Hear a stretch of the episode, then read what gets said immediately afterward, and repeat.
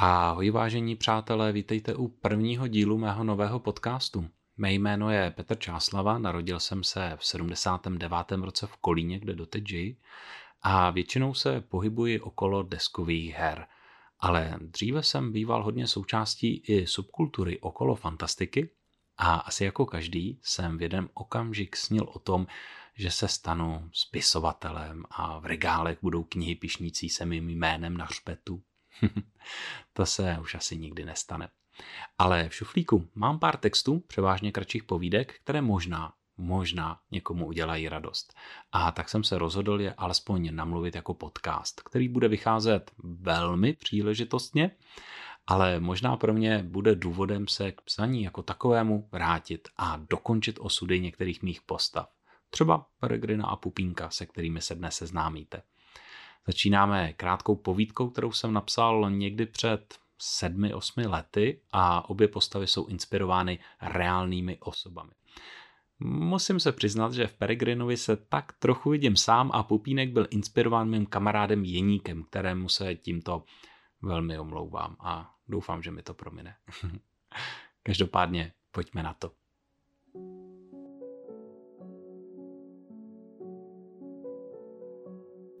Je zvláštní, jak věci v království severní hvězdy ubíhají. Vše má svůj řád a neměná pravidla. Hrdinové mají ostré meče a bardi ostrá slova. Princezny jsou překrásné a padouši proradní. Tak to má být, tak to bylo a tak to bude. Ale teď už se pojďme honem podívat za Peregrinem a Pupínkem. Ten první z nich je temný elf, který přišel z jižních lesů a jeho oči jsou černé jak všechny hříchy lidstva. Ten druhý je malý hobit s lehkými sklony k nadváze a přílišnému žvanění. Tvoří dokonalý pár.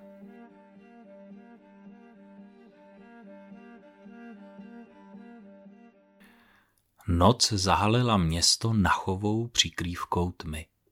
Louče na křižovatkách dávaly myhotavé světlo a kouřily do oblohy, na níž publikávaly nespočty hvězd. Byl klidný čas.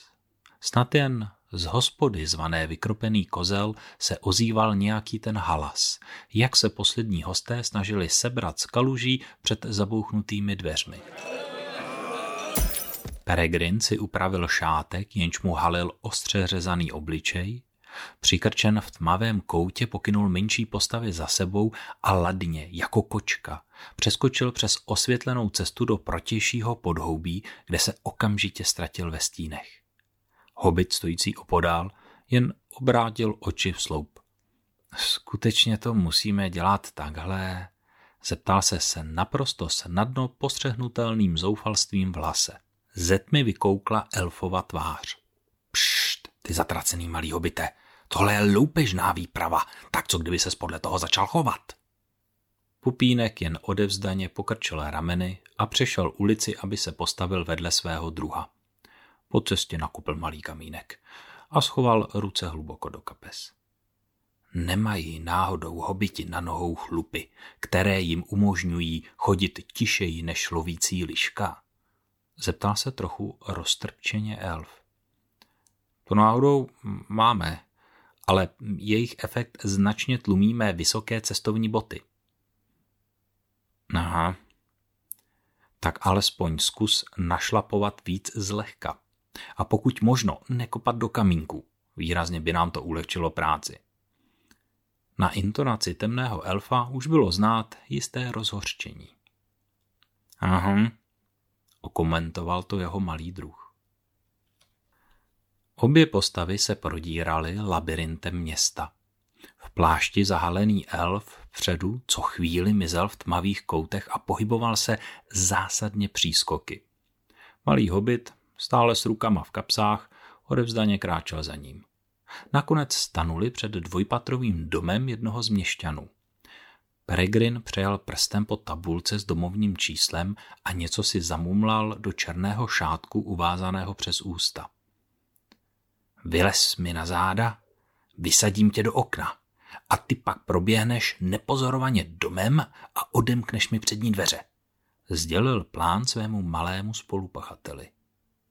Proč já? Začal se Pupínek bránit. protože já jsem o mnoho vyšší a tak tě mohu vysadit až nahoru do okna. To je přeci logické, argumentoval temný elf. Hobit přešlápl z nohy na nohu a přemítal, zda má svému kamarádovi tuto neprůstřelnou logiku napadnout. Nakonec usoudil, že by to bez tak vedlo jen k další beznadějné debatě, v závěru které by bez tak skončil na římse okna. Proto jen utrousil. Tvá mysl je bystrá jako tvé reflexy, Peregrine. Na to se začal škrábat elfovi na záda, který pod vahou půlčíka krapec brunátněl v obličeji. Nepřibral si trochu náhodou? Přiznám se, že jsem měl k večeři nějaká těžší jídla, což se mohlo nepříznivě projevit na mé váze. Navíc se blíží zima a to my hobiti vždycky trochu přibíráme. Eh, je to přirozený cyklus, se kterým se nedá bojovat. Komentoval to Pupínek, zatímco se konečky prstů snažil zachytit za okraje římsy. Nakonec se mu podařilo najít trochu opory a mírně se přitáhnout. A to mírně by se dalo vyčíslit, řekněme, v palcích, nikoli ve stopách. Temný elf trochu odstoupil a pohlédl na vysícího přítele. No vidíš, už tam skoro seš. Teď se trochu odraž nohama a vyhoupni se do okna. Vyhou, co? Zděsil se hobit. Ale no tak, není to tak těžké. U pravé nohy máš malý výstupek, tak se tam zapři. Jo tam, kousek vejš, řekl jsem vejš. A teď práce rukama, no začni se přitahovat tak za bér. Jejich přátelství přetrvalo pouze proto, že temný elf neslyšel, co malý hobit cedil přes zaťaté zuby. Nikdo zcela netuší, co se v ten moment stalo, možná si jen zemská gravitace odskočila někam na kafe, ale každopádně o jeden okamžik déle byl malý hobit v okně a o druhém v setnělé místnosti za ním. V rámci opatrné cesty spícím domem se Pupínek musel vyrovnat s tradiční otázkou co tady kurva dělám?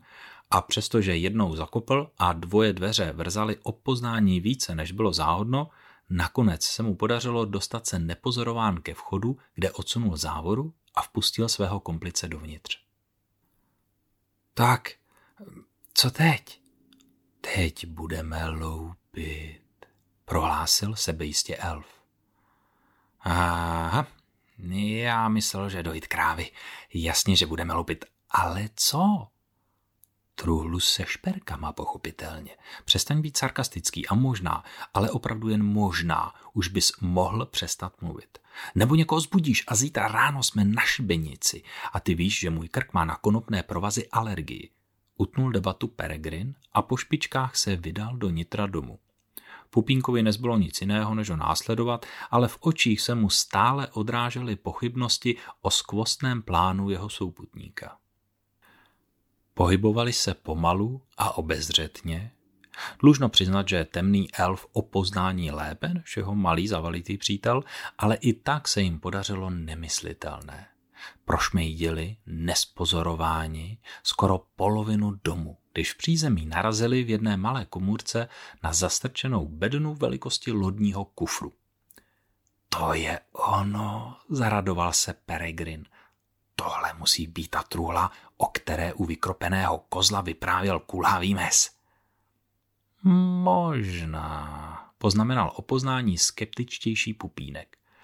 Prozatím bych souhlasil pouze s tím, že je to truhla.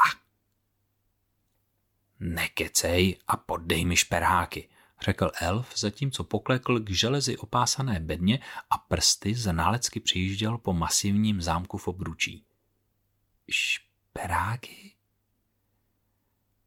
Byla sice hluboká tma, ale přesto bylo možno postřehnout, jak temný elf stuhl. Ty jsi nevzal šperáky? Neřekl si, že mám vzít šperáky, bránil se Pupínek. Kdybych tě pozval na zabíjačku, tak to by se ti vidličky a nože ježily ze všech kapes, co? Ale když jdeme loupit, tak nejsi schopný si dát do kapsy ani pitomej šperhák. Ty máš taky kapsy. A nevidím v nich nic, co by alespoň zdánlivě připomínalo šperhák. Něčím to ale musíme otevřít. A tak mi alespoň podej nějakou tu sponku, třeba takovou tu do vlasů. Promiň, Peregrine, nejsem desetiletá holčička. Kéž bys byl desetiletá holčička. Nemusím vám vyprávět, že trvalo ještě mnoho okamžiků, než oba hrdinové vyplýtvali své zásoby urážek a nakonec se rozhodli truhlu odnést celou. Pořád to byl nejlepší nápad, na jaký se zmohli, když nenašli způsob, jak přemoci masivní zámek. Odnést poklad z domu jim trvalo jen o chviličku déle a vše se obešlo jen z pár útržky na cti. Nakonec si ale mohli podat ruce, jejich noční výprava za hranicí zákona se zdařila. Druhý den se vypravili na trh, truhlici pečlivě zabalenou do Peregrinova pláště. Jejich kontakt, proradný kupec s přezdívkou Nemitá ruka, je už čekal vzadu ve svém notně vyspravovaném stanu. Tak, tady to je šperkovnice nejvyššího radního, prohlásil hrdě Peregrin a s gestem hodným cirkusového kouzelníka strhl plášť z truhlice. Men, nemáme šperhák, takže se nám ještě nepodařilo otevřít, poznamenal Pupínek, stojící hned za svým vysokým přítelem. Nemitá ruka se podrbal ve špinavých fousech a naklonil se nad truhlou. Ozvalo se cvaknutí. Ona není zamčená? Podivil se nahlas temný elf a jeho ramena znatelně poklesla. Hobit za ním obrátil oči v sloup. Na jiném místě, o několik ulic dále, v domě nejvyššího radního, se služka obrátila na kuchtíka. Neviděl jste eh, naši truhlu s bramborama? Ve spíži není. Kam jen se mohla podít?